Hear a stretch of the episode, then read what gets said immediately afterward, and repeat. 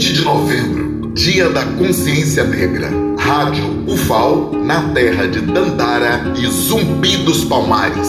E aqui na Serra da Barriga, é claro que nós encontramos Ibonan Rocha, que representa muito essa cultura afro-brasileira e inclusive emprestou a voz dele para a vinheta desse podcast da consciência negra. Ibonan, muito obrigada antes de tudo e depois fala da emoção de cantar aqui na Serra. Olha, você me agradece, mas quem tem que agradecer sou eu, essa deferência, né? De me convidar para participar de, de uma coisa tão importante lá dentro da UFAL. Olha, estar aqui em cima é sempre muito.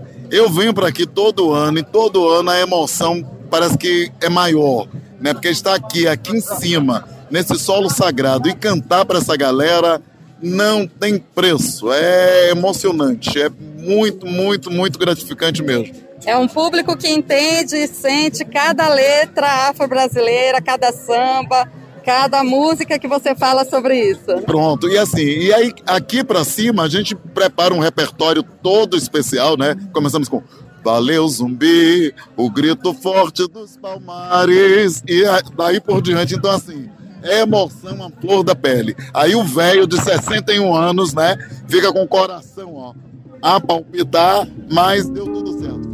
Foi lindo. Obrigada, Ivanã. Muita energia ainda para compartilhar com a gente.